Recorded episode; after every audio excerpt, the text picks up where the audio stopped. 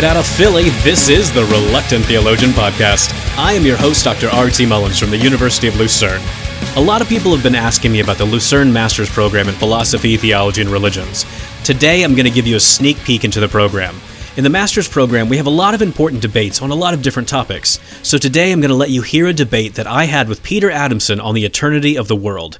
Did God create out of nothing, or did God eternally create? Let's find out. If you'd like to support the show, you can donate money to my Patreon account or my Ko-fi account. Any donation amount helps me out in so many ways. My student loan provider greatly appreciates all the support that people have already offered. If you have questions or topics you'd like to hear on the show, you can send me a message at rtmullins.com. Well, ready or not, here I am debating the eternity of the world. Enjoy.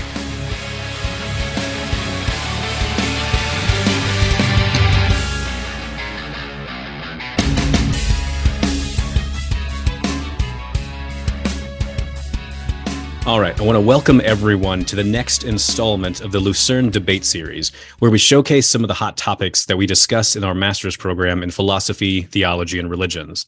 And today we're going to show you two sides of the debate over God and the eternity of the world.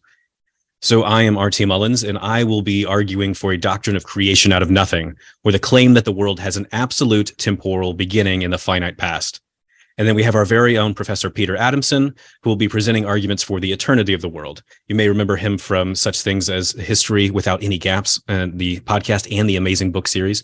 And behind me, I've got the one on uh, Indian philosophy, and I've also got some of his books downstairs on like Al Razi and, and what whatnot. So good stuff. All right, so today's debate topic is one that spans the world's religions, and it goes back at least to the time of Plato and Aristotle. Within Hinduism, the doctrine of creation out of nothing is widely rejected in favor of a doctrine of eternal creation. And then within Western thought, there have been fierce debates over whether or not God created an eternal world, or if the idea of an eternal creation is even coherent. And these debates, they became so heated that in 1270, the Catholic Church condemned the doctrine of eternal creation. So as you can see, this is a very controversial topic today. And it fits perfectly within our program where we look at all the controversial things from across the world's religions. So here's what I want to do with my time today. First, I want to define some important terms. Then I want to outline five brief arguments for thinking that the universe has an absolute beginning. Some of my arguments are even going to suggest that the very idea of an eternal creation is just impossible. And then I will hand things over to Peter Adamson and he will present his arguments. And then we'll give Dario a chance to to field some questions for us, uh, and then we'll talk about the program. So let's let's let's get into this. Defining some terms. Okay, so the first thing I need to do is just define some basic terms. And so the first term to define is eternity. So throughout Western history, the word eternity has been understood in two different ways either a timeless eternity or a temporal eternity. To be eternal, it just simply means to exist without beginning and without end. If you wish to affirm a timeless eternity, you will need to make some additional claims. You will need to add that a timeless being also exists without succession and without temporal location. Because after all, if you're located at a time, you're not doing a very good job at being timeless. Now, if you wish to affirm a temporal eternity, you will need to make some different additional claims.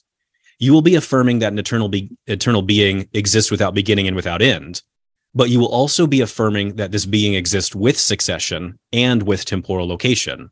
So a temporal being has a before and after in its life. It does one thing and then another and then another, and then it also exists right now. Now, typically, when we are inquiring about the eternity of the world, we are asking if the world is temporally eternal. At least that's how the debate has been historically understood. So that's eternity. But there's another important concept I need to define. Because you see, I want to affirm that the universe began to exist. So we have to ask what it means for something to begin to exist. And I'm going to follow a deeply traditional definition of what it means to begin to exist. A being begins to exist if it is preceded by non existence. This is the definition of begins to exist that it's ubiquitous throughout Jewish, Christian, and Islamic sources. And there are some people who disagree with it, uh, but the definition has been the clear majority, and I see no reason to reject it. Next, I need to define a few other things before I can be- begin my arguments. We're debating different theories of creation, and a creation is distinct from an emanation. An emanation occurs if God's nature somehow necessitates the existence of the world, but a creation is different. A creation is supposed to be a free and voluntary act of God. So God is free if he can create the universe for a reason, and if God has the ability to refrain from creating. God does not have to create because God is free to cr- create or not create. And with that in mind, allow me to define the doctrines of creation ex nihilo and eternal creation as I understand it. So a creation ex nihilo occurs if and only if two things are, uh, occur. So one, a particular universe, set of universes, or all possible universes are freely caused to exist by God. And then two, there is a pre-creation moment or a state of affairs where God exists without a particular universe, set of universes, or all possible universes. So something quite like this is how the doctrine of creation ex nihilo has been understood by thinkers like Boethius, Moses Maimonides, and Al-Ghazali. So creation ex nihilo says that the universe or the multiverse or just the world has an absolute temporal beginning in the finite past prior to which God existed all alone. Because remember what it means to begin to exist. A thing begins to exist if it is preceded by non existence. That's why clause two of this definition is so important. That state of affairs where God exists all alone without creation is what distinguishes creation out of nothing from a doctrine of eternal creation. So, in order to see this, let's look at a doctrine of eternal creation. So, an eternal creation occurs if two things uh, one, a particular universe, set of universes, or all possible universes are freely caused to exist by God because it's a creation, not an emanation. And then two, there is no state of affairs where God exists without a particular universe, set of universes, or all possible universes. So, so here's the big idea. So a doctrine of eternal creation says that God always exists with some cosmic stuff. God always exists with a universe of some sorts. You see this affirmed by different thinkers like Avicenna, Ibn Taymiyyah, Ramanuja, and then a contemporary thinker like Thomas J. Oord. So the doctrine of creation, eternal creation, says that God and the, and the world are co-eternal. And then the doctrine of creation out of nothing says that God and the world are not co-eternal. The world has an absolute temporal beginning in the finite past. Now, here are five brief reasons for thinking that the world has an absolute temporal beginning in the finite past. So, reason number one the faith teaches that the world has an absolute temporal beginning. Now, this is an argument from theological authority, and not everyone's going to be persuaded by that. I know that, but some people will be. If you read the works of Boethius or Saadia Gaon or Moses Maimonides, Al Ghazali, Thomas Aquinas, all these different thinkers, you will see them make appeals to theological authority. They all say that their, their religion teaches that God created the world with an absolute temporal beginning. And then they also consider other arguments for their positions, but the teachings of the faith is one important reason. Reason number two standard Big Bang cosmology. So, according to the standard model of Big Bang cosmology, the universe is about 13.5 billion years old. So, the universe began to exist 13.5 billion years ago, give or take a billion years, depending on the calculation. Now, notice that I said standard Big Bang cosmology because there are other cosmological models that assert that the universe does not have a beginning. But those other models do not enjoy the same empirical confirmation as the standard Big Bang model has. And then there are also non standard Big Bang models that assert that our universe began to exist, but that it was preceded by a different universe. And proponents of the doctrine of eternal creation, at least today, they're usually happy with this version because it, it might suggest that God has always existed with a universe of some sort. However, as the cosmologist George Ellis points out, there, these other models are not capable of being empirically confirmed. In principle, other universes beyond our own cannot be empirically investigated. So these non standard models of the Big Bang cannot offer any empirical confirmation of an eternal world. Number three, the impossibility of reaching an actual infinity through successive addition. So this idea is very popular to raise throughout historical and contemporary debates. You see this from thinkers like John Philoponus, Al Ghazali, Bonaventure, and in today, William Lane Craig. Though philosophers, they, they usually get really obsessed with these unnecessarily complicated thought experiments to try to demonstrate the impossibility, the point is very simple. If you start counting now, you will never be able to count up to an actual infinity. And if you start counting down from now to discern how many previous moments there have been, then you will never reach an actual infinity.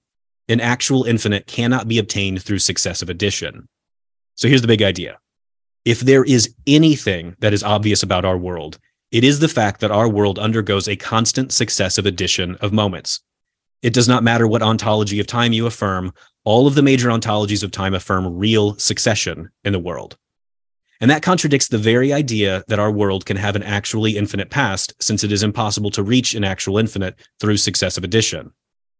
While the doctrine of eternal creation is typically understood to be affirming an actual infinite past to the world. But this is impossible since the world quite obviously contains a constant successive addition of moments. So an eternal creation is impossible. Reason number four eternal creation is incompatible with divine freedom. So remember what I said earlier that God is free if God has the ability to create or not create. The ability to create or not create requires that God have options open to him. But if God is eternally creating, then God does not have options. God is simply eternally doing whatever he is eternally doing. Like if God is eternally creating, then he never has the opportunity to do anything else. Because think about it like, when would he do something else? When would he have an opportunity to do something else? Because God's eternal present is the only moment for God to act, and he's eternally acting. He has no other moments to do anything else. Now, there is there's this guy named John Duns Scotus, and he makes a valiant effort to find a moment for God to have options. Scotus says that there's a series of logical moments embedded into God's single eternal moment. And at the first logical moment, God is not creating. At the next logical moment, God is creating.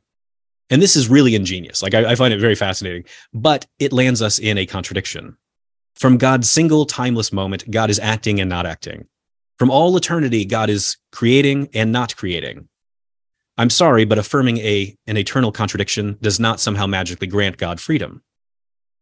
Now, reason number five causes are temporally prior to their effects. I take this to be a very plausible basic principle about causation. It fits with our everyday experience of causation, this basic principle about causation is also widely affirmed in most discussions within the philosophy of time. In fact, a very popular theory about the arrow of time says that the direction of time is grounded in the direction of causation.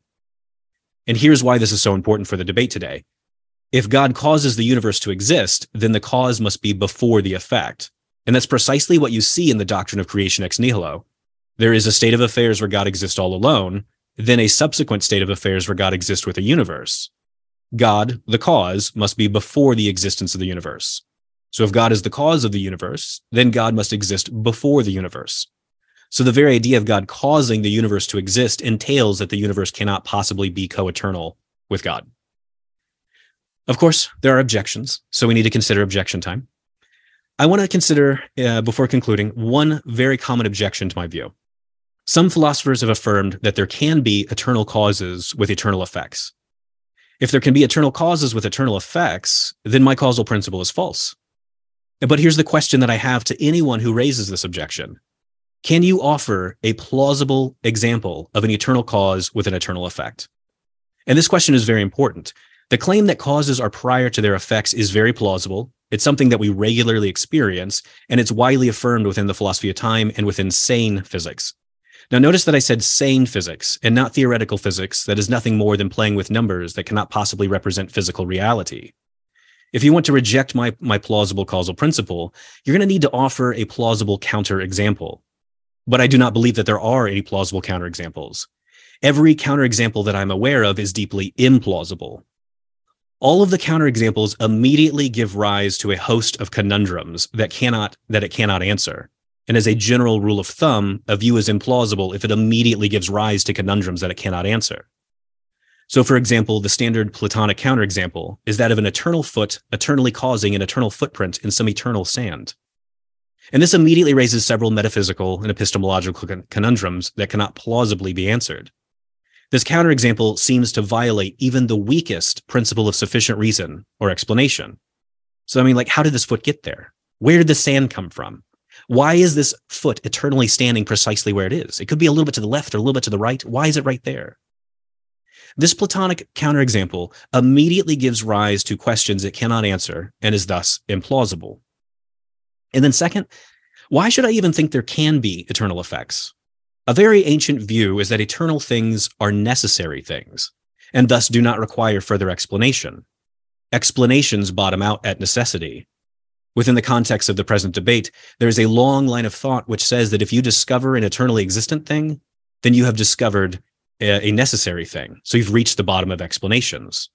So if the world is eternal, then the world is necessary, in which case the world does not have a cause for its existence. Thus, God is not the cause of the world. I want to give one final problem before resting my case. So here's one pro- final problem for this objection to my view. The objection equivocates on the word eternal. And I'm not the first person to notice this. Thomas Aquinas also pointed this out. Typically, those who affirm the doctrine of eternal creation, they also affirm that God is timelessly eternal. So a great example of this comes from Proclus. So Proclus argues that creation ex nihilo is false and that a doctrine of eternal creation is true. And one of his arguments is that eternal causes have eternal effects. But Proclus thinks that God is timeless and that the world is temporal. So his argument equivocates on the word eternal. So you need to clean up the argument to avoid equivocation. How do you do that? Well, here's one attempt. Premise one If God timelessly causes the world to exist, then the world is timeless. I got rid of the equivocation, but that's not going to help the argument because it faces a very obvious modus tollens. The world is not eternal. The world is not timeless because I'm doing one thing and then another and then another, and I exist right now, not timeless. Therefore, God does not timelessly cause the world to exist. That's not going to help anyone who wants to defend a doctrine of eternal creation. But what about someone who affirms divine temporality? So Ibn Taymiyyah, he affirms that God is temporally eternal. And he also rejects creation out of nothing and he affirms the doctrine of eternal creation. How would someone like that clean up the argument? Well, I guess the first premise might go like this. Number one, if God temporally causes the world to exist, then the world is temporal. This does not obviously lead to a doctrine of eternal creation, someone like me is just going to come along and say, my original causal principle, it should be at play here. Causes must be temporally prior to their effects. And in fact, Ibn Taymiyyah seems to assume my causal principle. He says that any given thing that God creates has a beginning. Any given created thing is preceded by a state of non existence. Well, that's not going to help his case for an eternal creation. Now, it is possible to say that everlasting causes have everlasting effects, but that lands us in my previous objection you still need to give a plausible example of an everlasting cause with an everlasting effect. And we don't have any of those. So my objection to the plausibility of eternal causes with eternal effects still stands. And with that, I will rest my case for the world having an absolute temporal beginning in the finite past. Okay, I'm going to stop sharing and then we will hand things over to Peter. Okay, thanks. That was great. Um, systematically misleading, but still very persuasive. Okay, so um, let me start by doing something similar to what Ryan just did, which is a bit of ground clearing, which actually will also offer me the chance to respond to a few things he said. So let's start with the um, uh, uh, what I'm going to do. Actually, I should say in advance is give you sort of three kinds of reasons to think the universe is eternal, and these basically come from theology, physics, and epistemology. And you'll see that, funnily enough, I'm going to use a lot of premises that Ryan used in his argument against the eternity of the world. So, first, let's start with theology. And let's assume that God is omniscient and omnipotence and, and maybe omnibenevolent, but that won't come into it. So, what does it mean for him to be omnipotent? It means, let's say, that he can do anything that's not logically impossible. Okay. So I think the first thing to realize when you're talking about whether God would or could create an eternal universe is that if God can do anything that's logically possible, then he could create an eternal universe as long as an eternal universe is logically possible, or he could create a non eternal universe if a non eternal universe is logically possible. In other words, it's up to him right? So this point about divine freedom, God can do anything he wants. Prima facie, what that tells us is that God can either create a, an eternal universe or a non-eternal universe, unless we come up with a, an argument that's so strong that we can rule one of these out, right? So, so actually, Ryan mentioned Maimonides and Aquinas as people who turn to Scripture to find out whether the universe is eternal or not. And the reason they do that is that they think that rational argument cannot decide the issue. So they think that um, the that God could have done either. So the only way we know whether the universe is eternal or not is that God tells us in Scripture. So that means that the bar is actually very high on both sides. So we need to give an argument to rule out even the possibility of God having created an eternal universe, and that's what Ryan just tried to do. Or my job is to rule out that God could have created a non eternal universe. So, in other words, God has to create an eternal universe. Why would we think that? Especially since, given, as Ryan said, we want God to be free So we might think it's a very good proof of his freedom if God chooses to create something after not creating. Okay. But fundamental insight on the from the eternalist, God doesn't just do things for no reason. He doesn't do things at random. He's perfectly wise.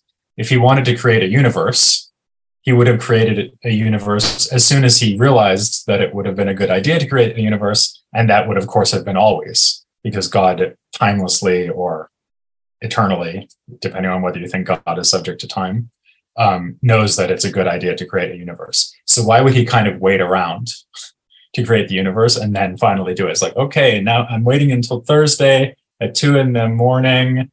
Uh, now, why not one in the morning? Why not Wednesday? Why not two years ago, right? Or why not later? So this is an argument that we find in antiquity and the Middle Ages. Richard Sorabji called it the why not earlier argument. And basically, what we're seeing here is that if God created an, a universe that begins at one moment in time, rather than being eternal, then God would have to do something completely arbitrary. Um, by the way, a corollary. So Ryan mentioned that a lot of the eternalists think that God is timeless, but actually, so do all the other people who think that God has created a temporally originated universe, they also think that God is timeless, actually. So, um, in a way, we've got a puzzle either way. So, we have a non temporal God creating a temporal world. And, and the thing that Ryan kept invoking and put a lot of stress on is that we want God as the cause to be temporally prior to the universe because he thinks, Ryan thinks that causes have to precede their effects. And he thought there were kind of puzzles about eternal causes with eternal effects. But actually, what the eternalist wants is not, in the first instance, an eternal cause with an eternal effect. All they want to do is show you that a cause can be simultaneous with its effect.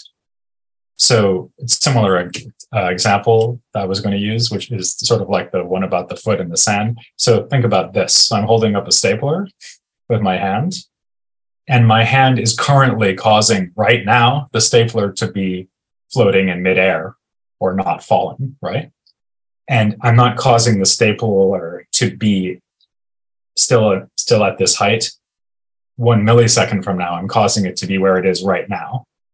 And in fact, um, Avicenna, one of the greatest philosophers of the Islamic world, who's a great proponent of eternalism, says that causes can only be causes of simultaneous effects. They're never causes of things in the future, not even a little bit in the future, because those things don't exist yet. So the relationship between cause and effect demands that the cause is simultaneous with the effect. If God is eternal, then so is the universe. I mean, if God is temporally eternal, then then he's always a cause. So he will always have the universe as its effect simultaneously with him. If God is timeless, then simultaneity is obviously kind of a strange idea. But the point will still be that God's being timelessly timelessly a cause will um, make it so that the universe always exists, right? Notice that a timeless God it, that's supposed to go from not creating the universe to creating the universe sounds extremely paradoxical, right? So I think that's arguably incomprehensible, right? Okay, so that's that's one kind of consideration, a consideration from sort of philosophical theology. Another kind of consideration is, and maybe just to sum up what I said, what I said is that God is perfectly wise. He doesn't do things at random, so he wouldn't if he knows it's a good idea to create the universe, he wouldn't go from not doing it to doing it. And even if he thought he wanted to go from not doing it to doing it, he wouldn't be able to randomly pick a time to create the universe. And furthermore, since he's eternal, either timelessly or not, he's always a cause. So his effect should always be there. And what we mean by that is just that the effect is simultaneous with the cause. Okay, so that's theology. Physics. So Ryan mentioned physics as well um, at least pre modern physics is very much on the side of eternalism, and in a couple of ways. One way is that if a cause is going to act upon something, there has to be something on which it acts. So, this is a point that Aristotle makes. So, Aristotle talks about this in terms of potentiality. You could think about it in simple terms as like if a carpenter is going to make a table, then she needs some wood to make the table out of. Similarly, if God is going to create a universe, then he has to create the universe out of something, namely matter, right? And he could create the matter first, you might think, but what will he create the matter out of? So the idea in pre-modern physics that you need to have, and maybe even in modern physics, that in order to act, you need something to act on, shows that there has to always be something there that God is acting on to create this supposedly originated universe. But then we have to ask ourselves, well, what would this potential stuff be before it was organized as universe? Would it be some kind of chaotic mess? Well, that sounds hard to understand. It's probably better to just say the universe as we see it is eternal than to say that there's just like bare potentiality or matter or something waiting around for God to actualize it and turn it into a universe. Even worse, though, and more paradoxical is what Ryan was saying, which is that we have nothing, sort of like an empty universe, is I guess what we're supposed to imagine here. And then bam, or like empty space, so to speak, except there's probably no space either. But there's there's some state of affairs in which there's nothing, and then into this nothingness, God creates a universe. Um, again, there's nothing for him there. I mean, by hypothesis, there's nothing there out of which he could make such a universe even worse, what there now we get into like a really difficult question, which is what is time? and we're not going to be able to sort that out this evening. But certainly, it's a very common thought in pre modern physics that time is somehow the measure of motion or is measuring something else to do with bodies. So, this is Aristotle's definition of motion, for example. So, if there are no bodies, if there's no universe, then there's no time, which means that this thing that Ryan kept saying, and in fact defined as being absolutely crucial to his view, namely that there is a time at which the universe does not yet exist. That's an incoherent thought in pre pre modern philosophy, and maybe even still, because you have to have some time where there's nothing going on that time could measure. So also Aristotelian physics and maybe physics in general is also against the idea of creation from nothing. But finally, and I think maybe most kind of surprisingly and interestingly, is epistemology. And epistemology is the study of knowledge, right? So what we're talking about here is something like how does science work? How does knowledge work? And I actually think that the people who asserted the eternity of the universe were most of all driven by this consideration. So, and it actually goes back to something Ryan said, I think on his very last slide, which is this correspondence between necessity and eternity. So, in the Aristotelian tradition, and I think this is also quite intuitive in a lot of ways, if you're talking about philosoph- philosophical knowledge of the highest order, so something we might call science, then what you're talking about is truth that could not be otherwise. Because if it could be otherwise, then you could be wrong about it, right? So we're talking about rock solid, general knowledge of universal features of the cosmos. These are things that could not be otherwise. And they also have to be things that are always true. So Aristotle actually in his work on the philosophy of science says that scientific knowledge is always true. I mean, what you're knowing in scientific knowledge is always true. It's necessarily true and it's universally true, which means that if Ryan were correct and the universe was created with a first moment in time, we wouldn't know anything at least we wouldn't know anything in the very strict sense that Aristotle wants to or associates with science. Because suppose I suppose I take myself to know something, so I know that giraffes are ungulates, for example. Or I, if you don't know what an ungulate is, I could know that giraffes are mammals. Okay, so I know that giraffes are mammals. Well, no, actually, I don't, because if I had scientific knowledge of giraffes being mammals, then I would have to have knowledge of something that's always true and is necessarily true. But if the universe only came into existence, whatever, five minutes ago, five million years ago, however long ago it's supposed to have happened, what was it, 12.5 billion years? It doesn't matter, right? Give or take, um, depending whether it was Wednesday or Thursday. So that's something that is sometimes true, right? Everything is something that's sometimes true, except for things about God, because the universe is temporally limited. Um, now, of course, in modern in the modern day, we don't think that giraffes have been eternal. We don't, or I mean, the species of giraffe is eternal, but we do maybe think that there are some necessary truths that science can grasp. For example, the laws of physics, and these are not truths that are on the order of things that sort of start being true and then stop being true, or vice versa. These are just permanent features of the universe. That's what science does. It grasps permanent universe, features of the universe.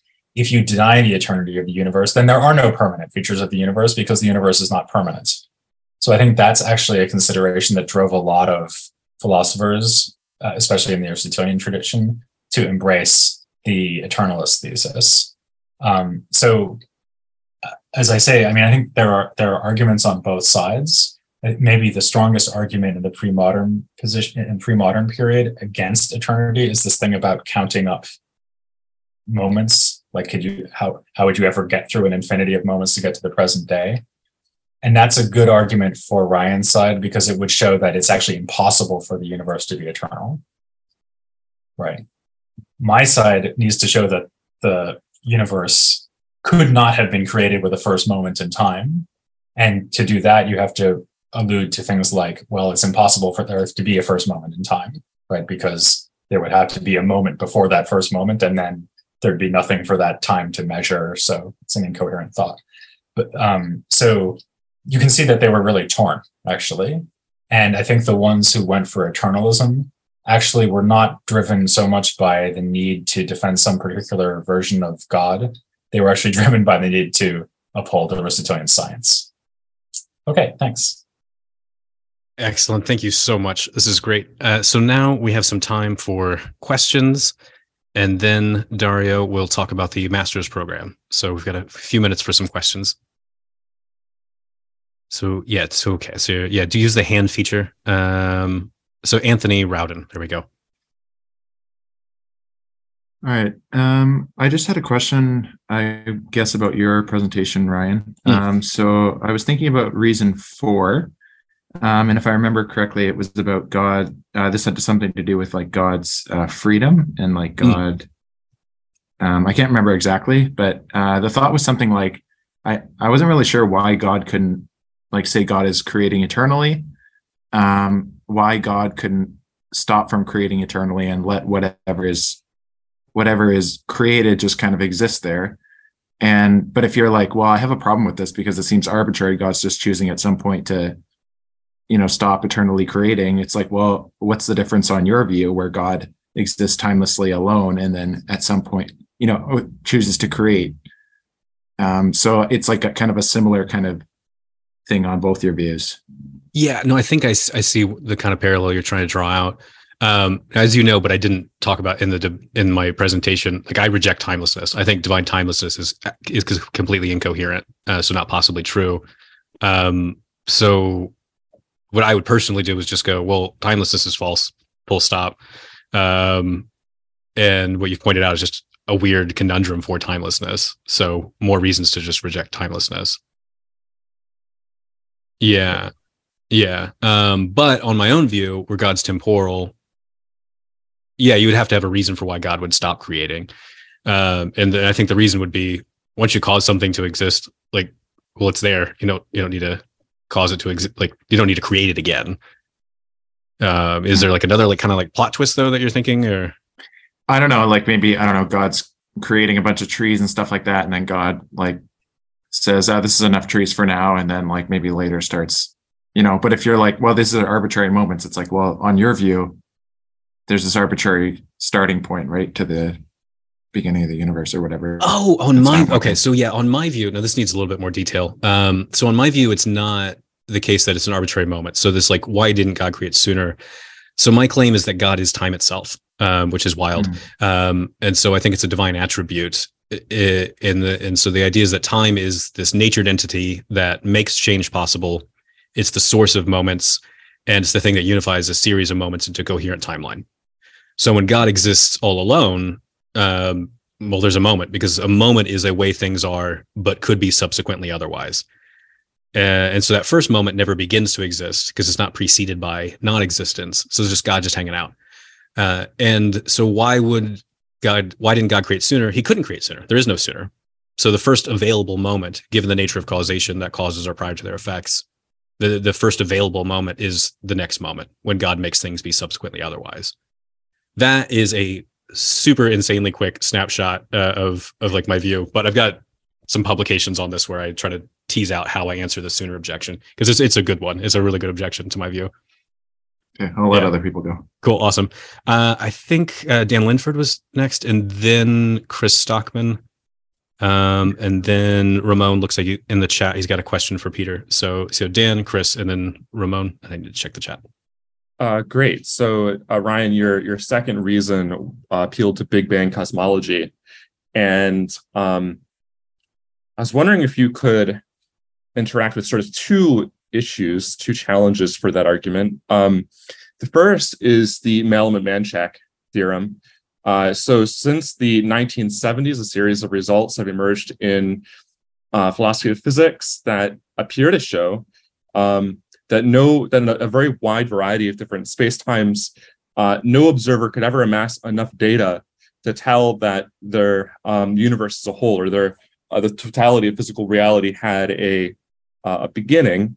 And the other issue is um, is the physics horizon. That among both physicists and philosophers of physics, there's a consensus that at early times in the universe's history, um, there must have been some other sort of physics going on that we don't currently have a theory of. And so then the um, there just wouldn't be grounds for saying uh, whether or not the uh, space-time had a the kind of boundary that we would call a beginning. Yeah. So the first point is the universe could be significantly bigger than I could investigate. Uh, so no. So the first point is that the um, so in a uh, in, in a space time in which um, relativity is at least empirically adequate, the only data that any observer can gather is from their past light cone. Right. And given any collection of, of past light cones in a wide variety of space times, you can construct another space time that has a very different set of global features. Mhm. And so there's there's then no reason to think that we could infer uh, the global enough about the global structure of our the space time that we inhabit to know that the Big Bang was the beginning of the totality of, of physical reality. I see. Okay. Yeah. Good. Um, so the long story short is I'm an anti-realist about uh, re- relativity theory, both uh, special relativity. Um, Well, but you surely Yeah. think that relativity is empirically adequate. empirically adequate, I guess, but That's Uh, all this yeah. appeals to, right? Like I don't need anything more than that. Yeah. yeah. So like in, in me, it's just like flippantly saying I'm an anti-realist about this. Um, it undermines the case for the empirical science, which is what, one of the reasons why I didn't spend too much time dwelling on it because the science could easily change in a couple of years. So, so yeah, no, I think that I think that's right. So I think overall, these sort of considerations, uh, I think make reason number two tenable at best. Yeah. So I think that's right. Yeah. Yeah. Yeah. Good question. Uh, Chris, and then Ramon, and then uh, Hayan. I think is that right? Yeah, yeah. Yeah, hey. So I was uh wondering if you thought the source libertarian view of freedom could still uphold God's freedom in creating, even if it's an eternal universe. Okay, so so source meaning God, as long as God's the source of His action, and without leeway, so He doesn't yeah. need the. So like as in yeah, yeah. so like other other alternatives might be uh I might be getting it mixed up, but uh necessary but or su- sufficient but not necessary for freedom. Yeah, I've thought about this for a while, and one of my reasons for rejecting timelessness is if that's the best you could do for divine freedom, then you're saying God's perfectly free. He he just never has any choices. He necessarily never has any choices, and that feels super weird uh, because eh, then I, kind of- I lose my grasp very quickly of what it would mean for God to have choices. But I mean, as, as Peter will be able to tell me like better than I can, there are lots of people in, in the tradition who will the Western traditions will go. I've got an answer to this. So I don't know, Peter, do you have something you want to add to this one? Yeah. So, I mean, I- I think it sort of goes along with the point about causation. So, if what God is doing is just sustaining the universe in existence for whenever he's, whenever it exists, then he's choosing to do that. And at least Avicenna would say that he's choosing to do it even if he's necessarily doing it because everything for him, everything about God is necessary, right? So, um, I mean, maybe that just shows that they're not libertarians when they say things like that, because it sounds like a, a kind of compatibilist view according to which as long as nothing is forcing God to do it, then he's free and he's choosing to. But I, I also think that, um, pe- I mean, for sure, people who have a timeless God, but also people, let's say, let's forget about timelessness. Let's imagine someone who is a libertarian God and this God is eternally making certain choices, right? So I, I don't, I think the mistake that Aristotle made actually, and Ryan repeated, probably for dialectical reasons, is to think, well, if God is eternally doing something, then there's no time left at which he could do anything else. So he can't do it. And that can't be right. So, like, God always, cho- for example, God for sure always chooses not to torture children to death for no reason right? But that the fact that he never would choose to do that doesn't immediately show that he couldn't, right? I mean, maybe he couldn't for other reasons, but it might just mean that he's got a really good reason never to do it, right? And like he wouldn't even consider it, but that doesn't mean he couldn't. And there's lots of things that we could do that we wouldn't even consider doing, right? So I don't think the fact that God eternally does something or fails to do something has anything to do with whether he could do it or not. Excellent. Okay. Right. Ramon, did you want to ask your question or do you want me to ask it for you? Is Ramon still in the still around? So it's a very good question. okay. Oh, Ramon wants me to ask. Okay, that's fine. Uh, I can't do Ramon's accent, so I'll just do it in my own voice. Uh, so he's got a question for Peter. Uh, the point about the permanent features of the universe. So couldn't it be enough for any permanent features, for example, laws, to be permanent relative to the universe itself? You could have done a different comedy accent. Couldn't it be enough for any permanent? yeah, see, see. Come on. Okay, so yeah, that's a great point. So, so I think, and in fact, I think this is what they eventually work around to. So, because this is a real problem for the medieval philosophers. So they are because the one, of course, the majority view in medieval period is Ryan's view, not the Avicennan eternalist view. So they're very worried about how you get Aristotelian science to work in this non-eternal universe because it says right there in Aristotle that that's not okay, right? So what they do is they say that it's conditional. So this is, I think, what you mean by saying it's relative to the universe. So what they would say is, well, the the rule or what you know is giraffes will be mammals whenever they exist, and whenever they exist, turns out to not be all the time, but since whenever there were giraffes, right?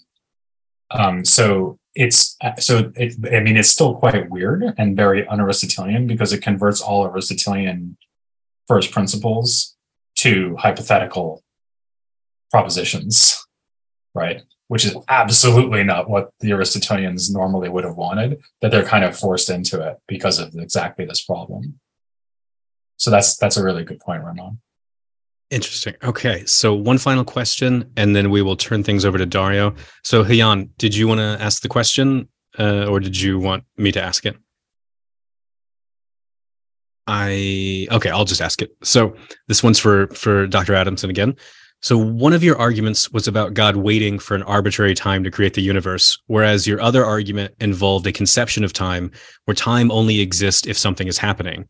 Can the conception of time in your second argument be used to rebut your first argument by saying that God waiting is an incoherent idea, considering time doesn't exist if nothing is happening?